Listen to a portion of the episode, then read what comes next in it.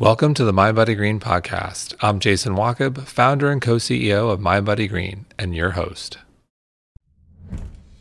Dr. Rudrani Banik is a board certified ophthalmologist, fellowship trained neuro ophthalmologist, and a functional medicine expert.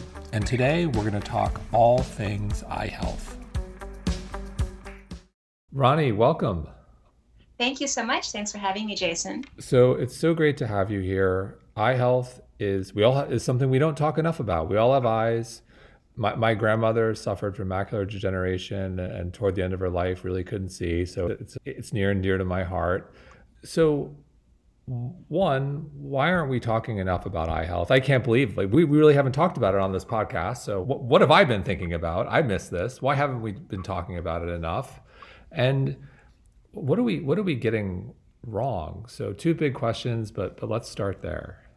Yeah, so so you're not alone in terms of not really eye health not being at the forefront in your mind. In many people's minds, our vision is kind of an afterthought. We don't really we take it for granted that we can see well, and we only really think about it when something happens and we're not seeing well, or if we have a dry eye or discomfort or something happens. So you know, my my philosophy is that our vision is so precious, and we have two eyes, but they're very delicate organs. We need to protect them. We need to protect them for our lifetimes.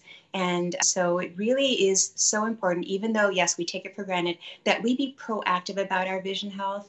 There are really some important things we can do to protect and preserve our vision and try to prevent some of those conditions that can happen later on in life that many people get age related conditions like cataracts and glaucoma and macular degeneration, as you mentioned. So there are a lot of great strategies out there, actually scientifically proven strategies to protect vision especially for kids you were mentioning children. yeah so let so let's start there. So uh, we'll put people in two buckets. So like one for for someone who has normal vision what are some of the the things that that person can do to proactively take care of their eye health? And then part two is for someone who you know is at risk for macular degeneration or cataracts two part question there. I'm throwing a lot of questions at you one, how do you know if you're at risk? And if you are, what can you do? So we're covering some big buckets in terms of prevention.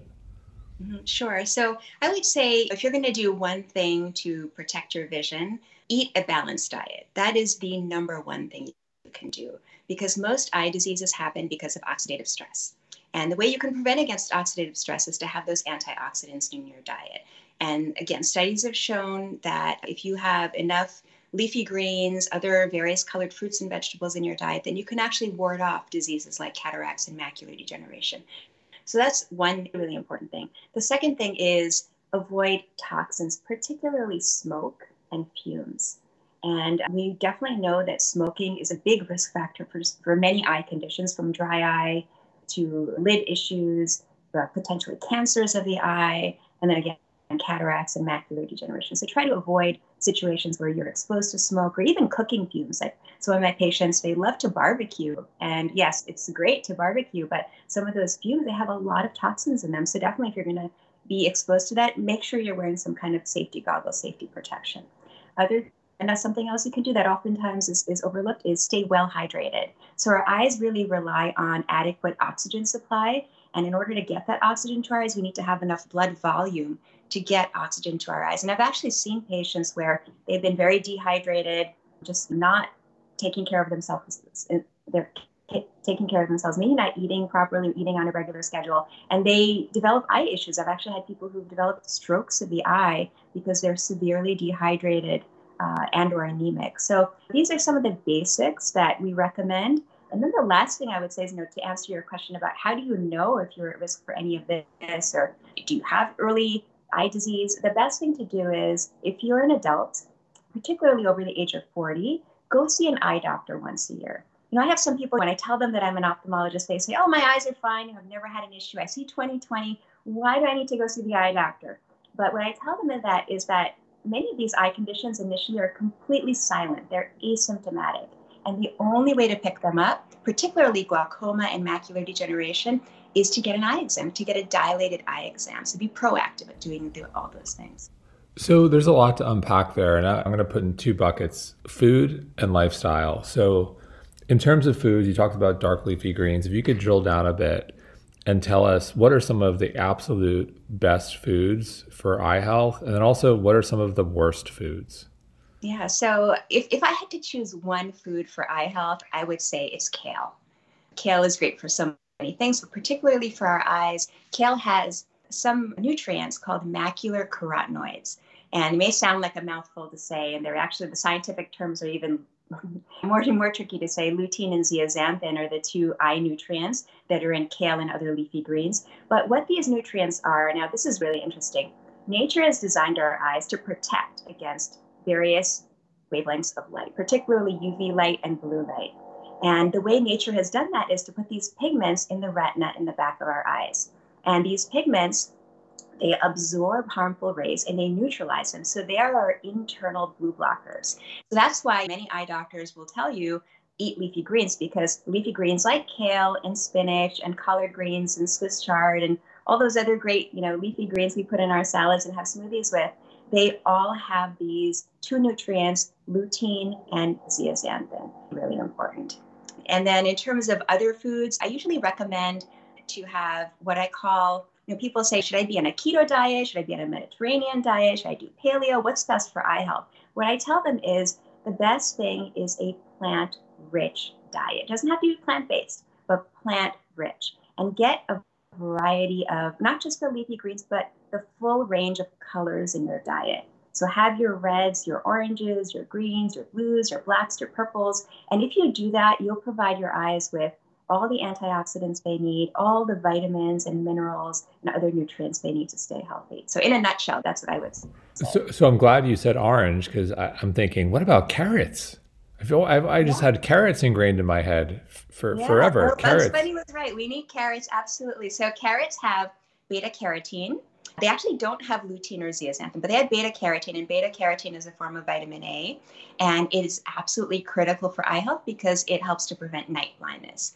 And actually, there are certain, not so much in, in the Western world, but there are certain countries, underdeveloped countries, where this is a real problem, especially in children where they have uh, vitamin A deficiency and they end up with night blindness. Now, fortunately, it's reversible. So if you catch it early enough and you supplement with vitamin A, you can reverse some of those changes. So you mentioned vitamin A and lutein and zeaxanthin, and I, I know them as, as supplements. Uh, on the subject of supplements, what are some supplements for that are just phenomenal for for eye health. I, I know those are some big ones. What else? Yeah, so if I had to, to choose the ideal supplement, first of all, it doesn't exist. There are probably over 40 or 50 eye health supplements on the market, and I've researched many of them, looked at their ingredients, their formulations. There is no perfect supplement out there yet because our eyes, again, need so many nutrients. But I would say there's probably at least 20 different nutrients our eyes need to stay healthy. So we'll start with lutein, zeaxanthin. And then there's a version, another macular carotenoid called mesozeaxanthin. That's a version of lutein, and it's not so readily found in food. So if you're looking for an eye health supplement, make sure it has that mesozeaxanthin in there. So I like to call them vitamins L, Z, and M, even though they're not really vitamins, the eye health nutrients, I call them. Then you want to have all the antioxidants. So we're talking before about vitamin A. So vitamin A, in addition to helping prevent night blindness, is also an antioxidant. Vitamin C, vitamin E. You also need vitamin D because it definitely is involved in many enzymatic processes in the eyes. And all the Bs, you need basically all of the Bs. So B1, B2, B3, B6, folate, and B12. You need them all. And then there are some other potent antioxidants like astaxanthin.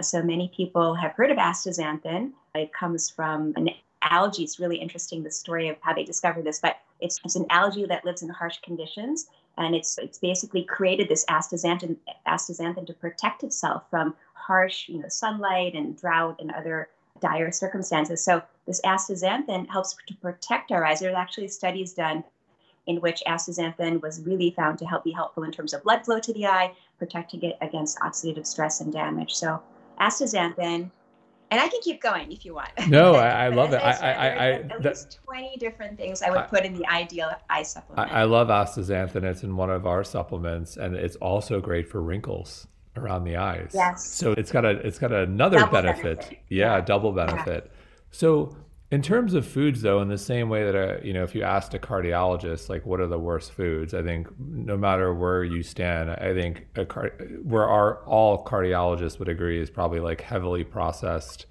red meat. They would all agree on as not being optimal for diet. Is there a food that's that's not good for eye health, or just not applicable in in your field? So I wouldn't say a specific food, but a particular style of eating uh, that many people call the SAD diet or the standard American diet. So again, the, the process, heavily processed foods, simple refined sugars. Diabetes is actually a leading cause of blindness. So the more simple sugars you have, the more the risk to retina in the back of the eye. And then also unhealthy fats. So of course, we want to have a balance of um, omega 3s and omega 6s and definitely omega you know having a diet that's rich in omega 6 will increase your level of inflammation and that is oftentimes reflected in the eyes as well. There are many inflammatory conditions that affect the eyes. Some of them are even autoimmune, so autoimmune conditions like lupus, rheumatoid arthritis, MS, these can all affect our eye health. And so try to have um, a good balance between omega 3 and 6. And just again, try to avoid those sad type foods. Now, a lot of people say it's just too hard to do, and I don't want to give up my treats. And what I usually tell them is you don't have to give it up completely, but try to have, I, I usually like to say, follow the 80 20 rule. So 80% of the time, try to eat healthy, have those healthy foods in your diet, all those colorful fruits and vegetables, and 20% of the time you can have your treats and enjoy those. I love that. That's I'm pretty close to 80 20. And I, I think, like anything with regards to nutrition, you have to make it lifestyle and you have to do something that doesn't become a quick fix diet that you're on and off. And it just, it's got to work for your lifestyle. So I love the 80 20. Yes. So, in terms of strain on the eyes, can't help but think of digital eye strains, blue light. We're all on our phones, we're on our laptops. You see so many blue light glasses out there. And so, one, let's talk about digital eye strain and blue light and, and what's going on there. And then I'm curious do any of these products work? Yeah, great topic. it's, it's very timely also during the pandemic. So during the pandemic, we've had an epidemic of digital eye strain.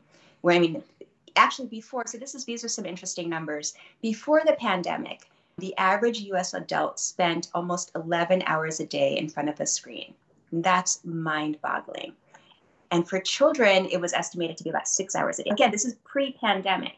So you can imagine now our reliance on our screens is it's just skyrocketed. So digital eye strain, it's a syndrome and different people have various types of symptoms, but the most common symptoms are dry eyes, blurriness, difficulty focusing, sometimes even headaches and light sensitivity, and sometimes even neck and shoulder pain. So that kind of all fun falls under the, the big umbrella term of digital eye strain. Some people call it computer vision syndrome. They're pretty much synonymous.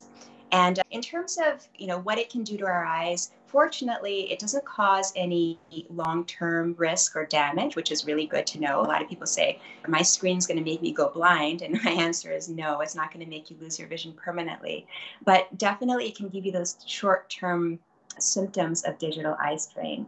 So, so there are certain things you can do to try to counteract that, to try to prevent it, and we can go through that. But I also just wanted to touch upon blue light because you brought that is again a topic of concern.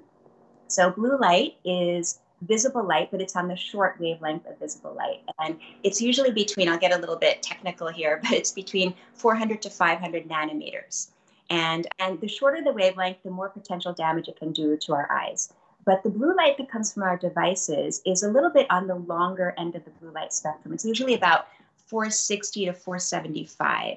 So it's not in that range that potentially could really do harm, that could basically cause a burn in our retina. That's not going to happen from the blue light that we get from our devices. But blue light definitely can contribute to digital eye strain.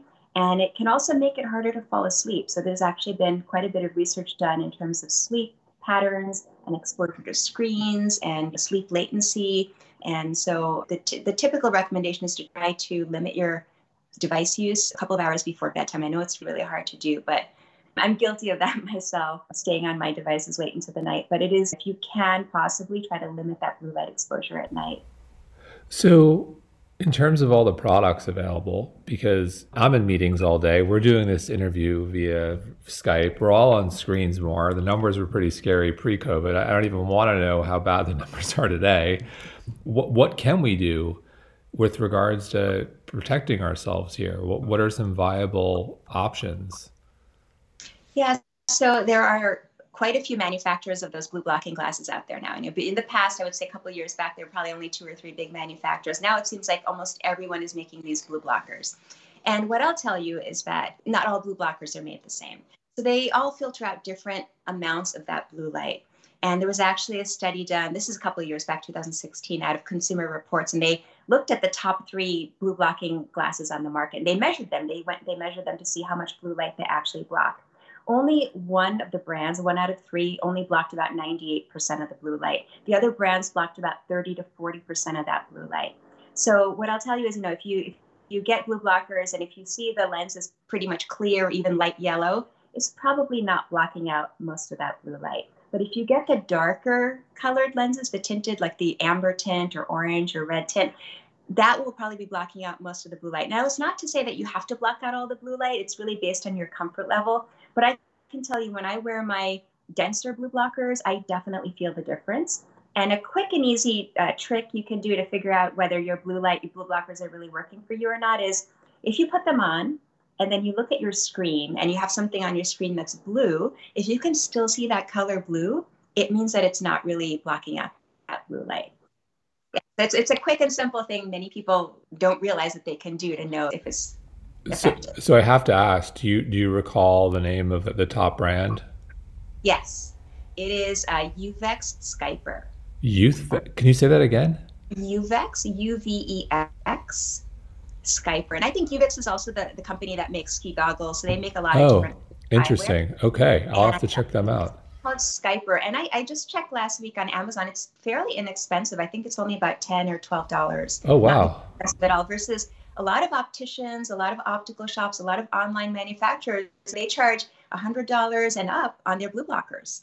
So you don't have to spend a ton of money to get the value of those blue blockers. I love it. And so for someone who doesn't want to wear the blue blockers, what can we is there anything we can do for our laptops, for our screens to to, to minimize the impact there? Yeah, I'm so glad you asked because a lot of people get uh, screen protectors or screen filters that they actually physically put on their screen. But I actually prefer these screen filtering apps. So there are some apps that you can download to your computer, your laptop, your phone, and that will internally remove the blue light. And actually, they sync to your geographic location. So you basically put in where you are and the app will know okay when is the sun rising? When is the sun setting? And it will adjust the amount of blue light because blue light's not all bad. We need blue light. It's emitted by the sun. It's actually the sun is the highest emitter of blue light and it helps to regulate our sleep wake cycle. But those apps are phenomenal. They will adjust the blue light and basically cut the blue light about two hours before or actually very soon after the sun sets it will cut the blue light. So it'll it'll protect you for for bedtime. And they're called there are two of them that I like. One is called Flux, F dot L U X, and the other one is called Iris Tech. Iris dot Tech actually. No, sorry. Iris Tech IrisTech.co. That, that's the name of it. IrisTech.co. I love it. These are three huge product recommendations for all of our listeners. I, for one, am going to buy the glasses and do those downloads. Yeah, and I'll just I'll just mention one more thing. I, I have no proprietary interest in this, but um, Iris Tech, I actually prefer that one because it has 27 different settings. You can play around with it and see what you feel most comfortable with, and you can do healthy mode, sleep mode, night mode, movie mode, whatever you'd like. And so it's got a lot of versatility in it. So so much has changed for for medical practitioners in COVID, and, and I asked this question of many of our guests how has your practice changed? What are you seeing more of in your practice? What did people come see you for before COVID, and, and has that changed? And we'll say mid COVID or on the po- somewhat close to post COVID. Yeah, it's a great question. So, in the past, pre COVID, my practice was it was pretty broad. I, I, do bread and butter ophthalmology. I also do neuro-ophthalmology. I also do migraine. But I would say now I see a lot of dry eye type symptoms come in, a lot of eye strain, digital eye strain, and also I'm also seeing patients who older patients who have been diagnosed with cataract and they're coming in for cataract surgery. And the reason is because now that we're all wearing masks, or most of us are wearing masks, they tend to fog up our glasses. And so a lot of people want to be glasses free. So it's very interesting that around after the worst of COVID, hopefully the worst of COVID is behind us, but after that period got better, many people opted to either get cataract surgery or refractive surgery, which is basically LASIK, so they can be glasses free. And another reason is so they can be contact free, contact lens free. Because um, in, the, in initially, you know, there was a concern about wearing contacts. If we touch our eyes, could we potentially be transmitting the virus to our eyes? Now that really hasn't played out I really have not heard of any, you know, significant outbreaks of uh, conjunctivitis, COVID conjunctivitis because of contact lens use. But you know, it is something that crosses many people's minds in terms of what they can do to be proactive and protect their eyes from during this time. So you mentioned contacts. My wife wears contacts. Millions of people wear contacts. What should we know about contacts? Or is there anything to know? Or are they harmless? What should we know about contacts? So contacts, I wear contacts too. Contacts are for me a lifesaver and for many people. It just there's a convenience to it. But the main thing you should know is that contact lenses are not meant to be worn really long term. Even though the brand may say, oh, it's a two week lens or it's a one month lens, you should not be sleeping in your contacts uh, because that increases the risk of infection and potentially potentially a corneal ulcer, which can be really devastating. You should not be swimming in your contacts. That's definitely a no no. Swimming either in a pool or even in the ocean because there are microbes in there. And if they get into your eye again, it could be devastating. And the last thing is more of a, an inconvenience and really a, a major issue, but contacts do increase the risk of dry eye. So, so just if you wear contacts, you know, make sure you, if you feel dryness, you lubricate often. So you, dry eyes come up a few times. How do we know if it's just dry eye and or something more serious? So dry eye tends to come and go. So people may experience like temporary blurriness or like a scratchy sensation in the eye, like there's sand or pebbles in the eye, like a grittiness. That's dry eye. But the key is that it comes and goes. It really should not be there all the time. You know, if you wake up and you feel this discomfort and it's just not getting better throughout the day and it's still there and it's painful, definitely go get it checked out. But if you wake up like that and you put some drops in and you start to feel a little bit better, you feel like the eye is a little lubricated, it's soothed, then probably it's dry eye. But again, the best way to know is if it's a problem, if you have chronic symptoms, definitely go see your eye doctor, either your ophthalmologist or your optometrist, and get it checked out. So, autoimmune came up previously, and I've heard stories. We had a, a guest here one time, Jason Karp, who had some serious autoimmune and was almost going blind. And he had a very rare condition. The name of it escapes me. He shared it on the podcast. We'll provide it in the show notes. But eventually went from he went from going blind to restoring his vision. And it was uh, auto, autoimmune at its worst. Can you talk a little about it, a bit, little bit about it, what you've seen in the connection between autoimmune and, and, and eye health? Yeah, absolutely. So actually, I just did a, I just wrote a blog on this actually about autoimmune diseases in the eye. So there are over, I would say over 30 autoimmune diseases that manifest in the eye.